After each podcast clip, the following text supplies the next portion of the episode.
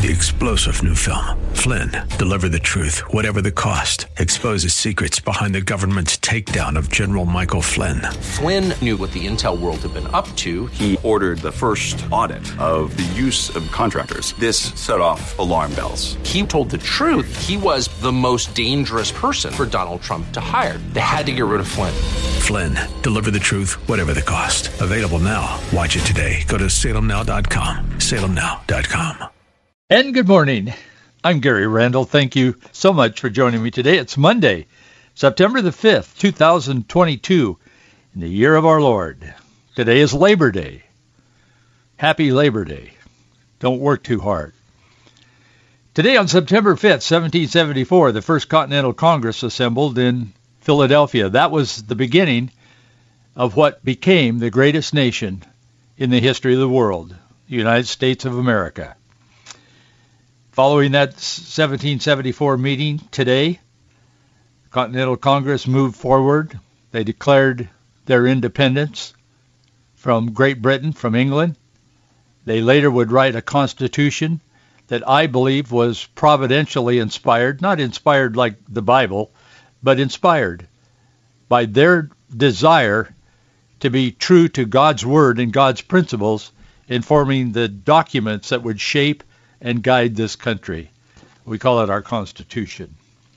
Today in 1698, Russia's Peter the Great imposed a tax on beards. I thought you should know that. Today in 1864, voters in Louisiana approved a new state constitution abolishing slavery. Today in 1939, four days after war had broken out in Europe, President Franklin D. Roosevelt issued a proclamation declaring U.S. neutrality in the conflict. Today in 1961, President John F. Kennedy signed legislation making aircraft hijacking a federal crime. Today in 1975, President Gerald R. Ford, he escaped an attempt on his life by Lynette Squeaky Fromme. You may remember that. She was a disciple of Charles Manson, happened on a street in Sacramento, California. Today in 1997, Mother Teresa died in Calcutta, India. She was where she spent her life. She was 87 years old. And today in 2016, Hugh O'Brian, the actor who became famous really as Sheriff Wyatt Earp on television. He uh, that was they say that was the first real adult western, not adult like that kind of adult, just adult western on uh, television. He died in Beverly Hills. He was 91 years old. For those who like to know about Wyatt Earp, I enjoy. Re- I've enjoyed reading about Wyatt Earp. I have a. Uh, he passed away now, but I had a a cousin who wrote a book, and it was pretty widely uh, circulated on the life of Wyatt Earp. He was very connected here in the Northwest, as you may or may not know. But um, uh, I've always had an interest in Wyatt Earp and some of those guys. Thanks for being with me today. It's always a pleasure. We are live, originating live today. Uh, today is Labor Day, so I decided not to labor, but I did want to do the program today. I'm going to be taking a week off next week, so we'll be running some reruns this, not this week, but next week. I'm going to take a day off and I'm going to do kind of a labor weekend instead of a labor day. And uh, I hope I don't get fired if you guys don't fire me while I'm gone. But nonetheless, uh, that's what's coming up. But thanks for being with me today. And I hope you have a, a good day. And if you're taking the day off, if you're not working today, uh, enjoy. Interesting story out there this morning. I it's uh it's talking about the Senate race in a shockingly close um, race, and and it says, wait for, well, the, here, here's the headline. It said, Senate race is shockingly close in, wait for it, Washington State. The article says we've been hearing an awful lot, even uh, even from Senator Minority Leader Mitch McConnell himself, that Republicans taking back the control of the Senate isn't as likely to happen due to candidate quality. The story said it's worth noting that the forecasters still have it as a toss-up and for Democrats only slightly favored to keep control in the chamber and many races of tight, uh, are tight in the key uh, seats. Then it goes into Washington State. This is a national uh, story. And it says one of them, surprisingly enough, is the Washington State is in Washington State, where Senator Patty Murray, the Democratic incumbent, is just a few percentage points ahead of a Republican challenger, Tiffany Smiley. This is according to a recent poll from the Trafalgar Group.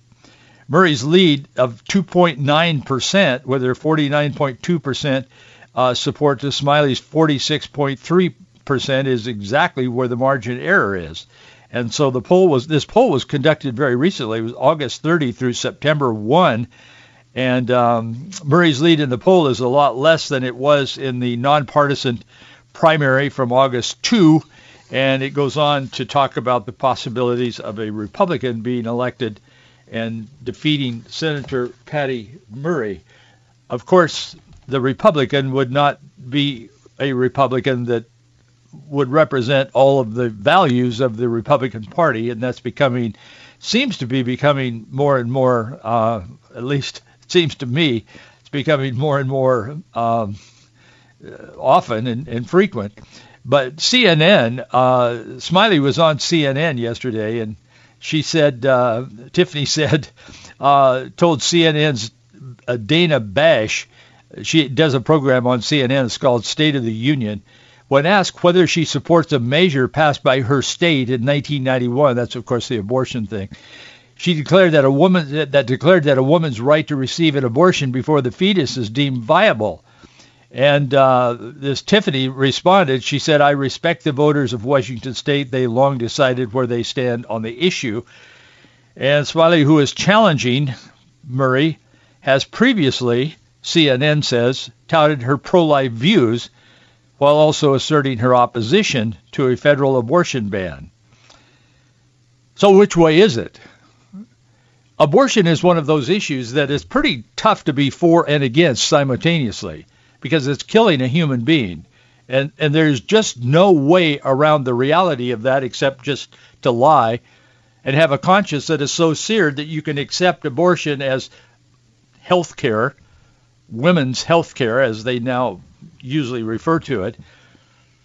But her comments, her comments yesterday on CNN just reminded me of how duplicitous politicians can become. I'm not suggesting she's a bad person. I don't I've never met her. I don't know her. I know about her. But I do know that there is a trend in politics and it's particularly increasing now to say whatever it takes and it somehow there's a justification in our culture that if, if if the end if the end is so noble, I mean, if we can just get control of the Senate or the House or the state legislature or District 4 or whatever, if we can just get control of that, then we're, we're in good shape. But if it takes a series of compromises and believing but not believing and standing but not standing, I understand politics. I'm over 40. I've been around a while. And I've I know I've never run for political office, but I've sure been close to it for the last many years. I've watched it because it's important. I've always felt it was important. God feels it's important. When we're given the opportunity to be involved in shaping our nation and creating our laws, God wants Christians to be involved. That's why Jesus called us salt and light and called us to be that thermometer, that healing, that restraint in the culture. So I've always been involved for those reasons, and I have an interest in it because it matters a lot. But we've gotten to a point now where it almost seems that the people that are supposed to be standing for one thing are standing for another, or they're avoiding and in the, all of that, it's just kind of a kind of a gray haze. And therein is the problem in America today as I see it. French historian Alexis de Tocqueville, he, after spending more than a year touring America, he wrote this big book. He concluded in the book, it's about eight, nine hundred pages. I actually read that book, Democracy in America. He said, not until I went into the churches of America and heard her pulpits aflame with righteousness did I understand the secret of her genius and her power. America, this French historian wrote, highly esteemed French historian, he said, America is great because America is good. And if America ever ceases to be good, America will cease to be great. Earlier this year, and I talked about it on this program, I wrote about it as well on our daily article, our blog. It's published every day on Faith and Freedom, faithandfreedom.us. That's our website. And it's read pretty extensively, and I'm humbled by that. But uh, I wrote about it, and we talked about it earlier this year. 37% of Christian pastors have a biblical worldview. 37%. But now we're learning, just in the last couple of days, we're learning that at least a third of senior pastors, the, the main guy, the senior, not the oldest one, but the one, the main pastor, the lead pastor, whatever you want to refer to them. But the senior pastors in the United States believe that one can earn a place in heaven by simply being a good person. And if you're an evangelical, you say, what? What are the, are you kidding me? No, I'm not kidding, and I wish I were. Not at all. A third of senior pastors in the United States, according to a survey just out the last couple of days, finds that pastors, 37% of pastors have a biblical worldview, and now at least a third of senior pastors in the United States believe that you can earn your way to heaven by simply being a good person. I've quoted him often, but Presbyterian pastor and, and educator Charles Finney, he claimed in his Decay of Conscience that, quote, if there is a decay of conscience in the culture, the pulpit is responsible for it. And he goes into a long list, which I'll get to in a moment, of ills in the culture that he lays not on the politicians that we're electing or not electing, although it's very important.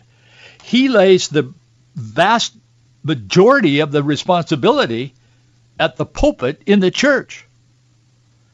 Now that makes us a little uncomfortable. It's easy to blame politicians for all of this mess, but when somebody stands up, particularly someone who is very well known and has a big sphere of influence, Charles Finney certainly did, and says it's the pulpit's fault, or specifically the person standing behind the pulpit.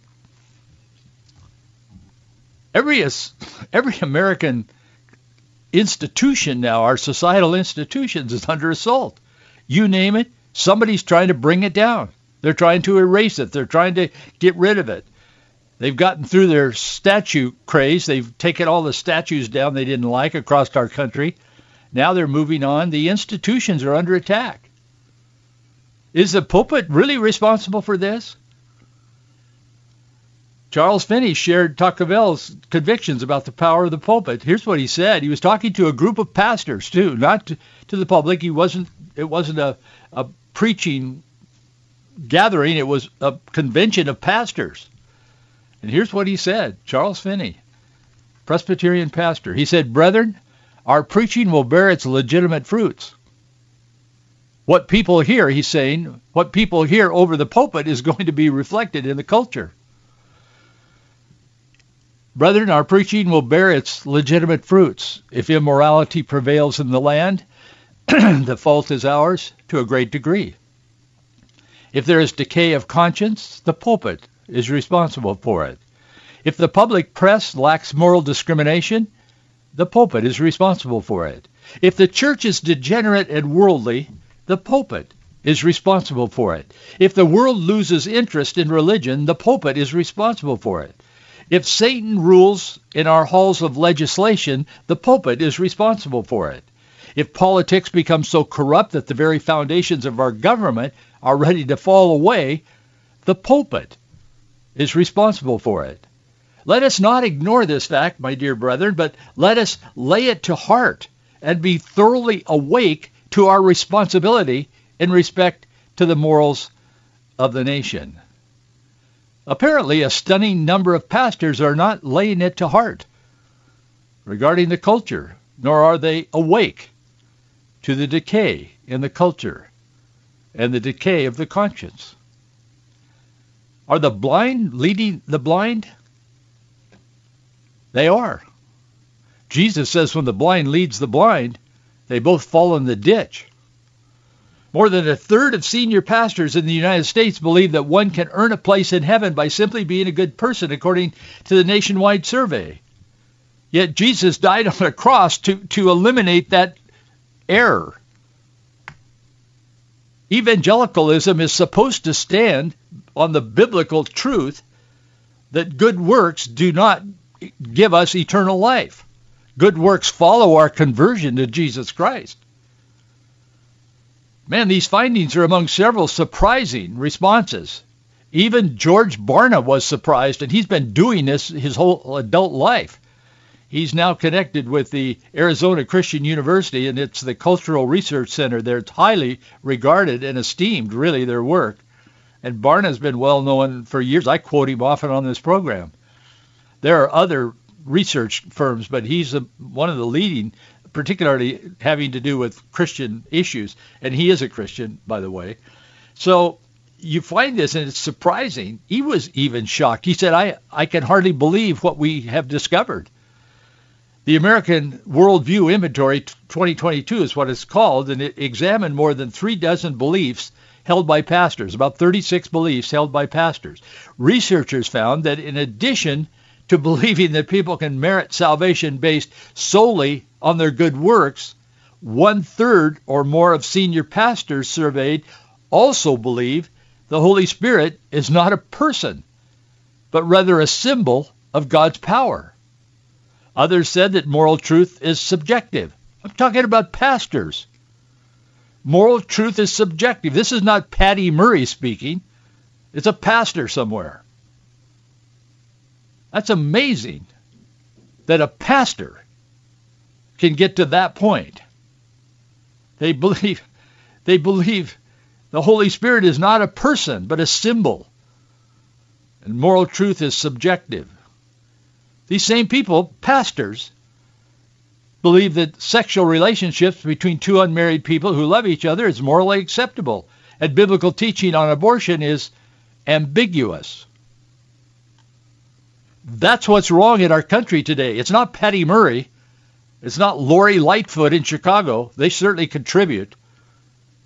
But it's the fact that we have not been clear on the truth in America. And we have become like other failing countries on this globe because we have not been clear on the truth.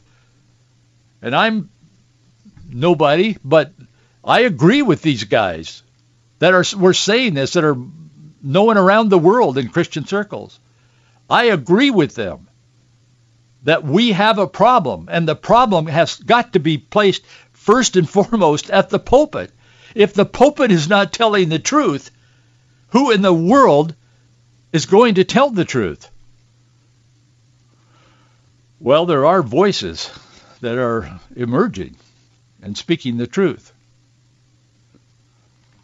At least a third of those surveyed in this recent survey said they believe socialism.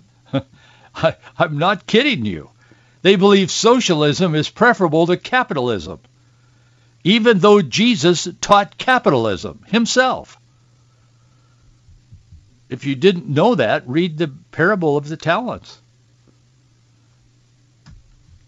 They, a third of the pastors said they believe that allowing property ownership facilitates economic injustice.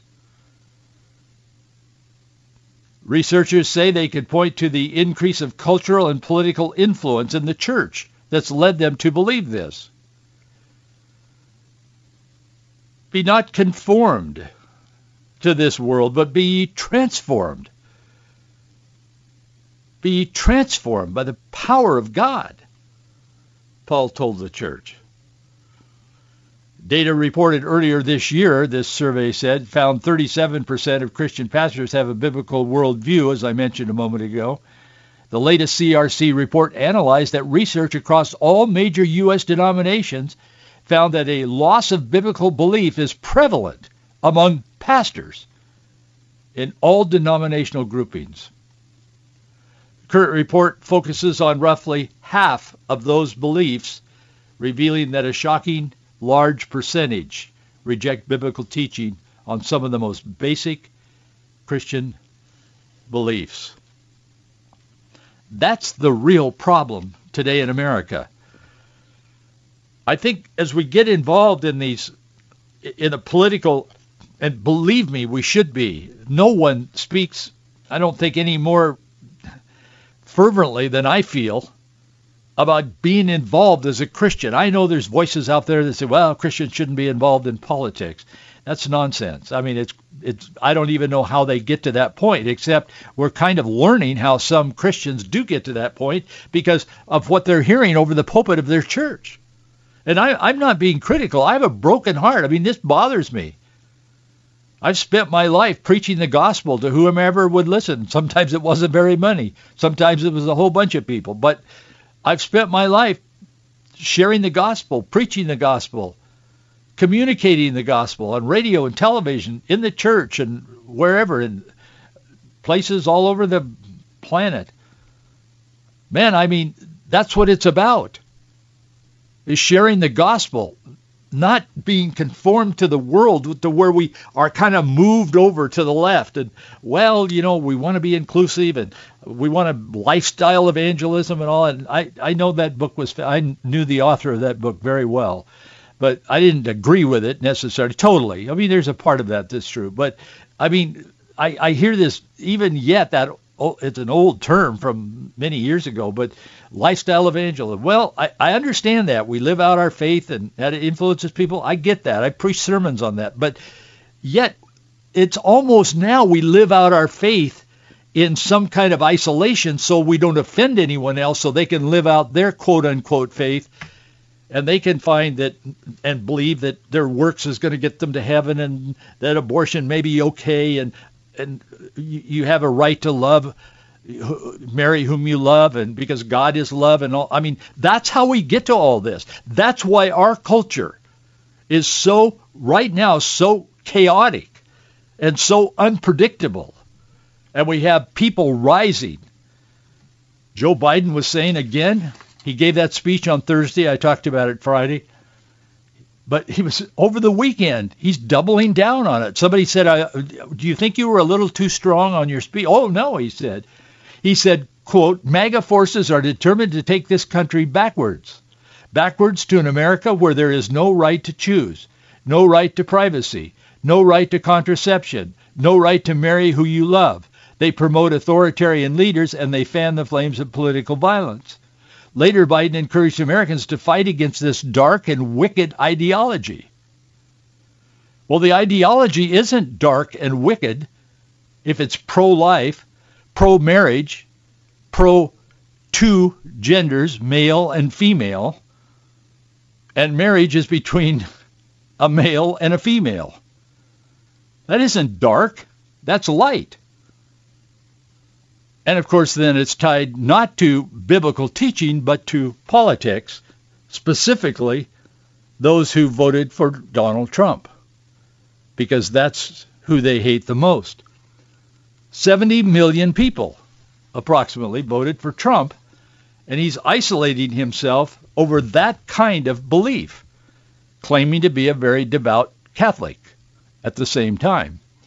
That's kind of what's being revealed in this in this survey that came out. I hope pastors everywhere read this and pause. And again, I'm not, man, I'm not trying to be critical. I've been an ordained minister my entire adult life. I'm concerned, and it breaks my heart because I know, and so do you, and so do most all of us, if we're honest with ourselves. Jesus is the answer. Andraé Crouch sang it. Jesus is the answer for the world today. Above him, there's no other. Jesus is the way. That's true. That's the only way. And we're not going to bring about order and peace and inclusiveness. There's only one place of inclusiveness, and that's at the cross of Jesus Christ. Every color, every race, every tribe, every tongue kneels at the cross to accept Jesus Christ as personal Savior and the Bible as the inspired Word of God. And when we come to that point, we begin to see the results that these politicians are trying, or they claim to be trying, and can never achieve. They can never be more than servants of what the public calls on them to do. And the public today apparently is terribly confused because the pulpits are terribly confused. That's the problem. I mean, I wish it were otherwise, but it isn't. Among evangelical pastors, 43% of them said they do not believe that personal accumulation of wealth is provided by God for individuals to manage those resources for God's purposes. Good grief. That's socialism. Another 39% of evangelical pastors surveyed said there's no absolute moral truth and that each individual must determine their own truth. I didn't even believe that the first time I read it, but I know Barna's history. I read it again and I thought, can this be true? That's what they found. It is true. That's what they found. Roughly the same percentage, 38%, said human life is sacred while 37% said having faith in general is more important than in what, or more specifically whom, one has his faith. In other words, if you just have faith, you're good. It isn't who the faith is in. If I have faith in a tree, that's good. My faith is, is, is strong. I believe in a tree. I believe a tree brings life. I believe a tree is symbolic of life and blah, blah, blah. That's the kind of nonsense that's pouring over the pulpits of America. God, God's heart is hurt when he hears this stuff. I can tell you, I know. I know him. And so do many of you who are listening today. To me, the most startling discovery from the survey was that three in every ten evangelical pastors do not believe that their salvation is based on having confessed their sins and accepting Jesus Christ as Savior. Wow. Tocqueville said fixed ideas of God and human nature are indispensable to the daily practice of men's lives, but the practice of their lives prevents them from accepting such ideas. More importantly, the psalmist wrote, Psalm 33:20, Our soul waiteth for the Lord. He is our help and our shield. And later in Psalm, the Bible says, Psalm 130, verse 5, I wait for the Lord, my soul doth wait, and in his word do I hope. Our hope is built on nothing less than Jesus' blood and righteousness. Hey, thanks for being with me today, and thank you for your support. I'll see you tomorrow. Three star general Michael J. Flynn, head of the Pentagon Intelligence Agency, knew all the government's dirty secrets. He was one of the most respected generals in the military. Flynn knew what the intel world had been up to. He understood its funding. He ordered the first audit of the use of contractors. This set off alarm bells.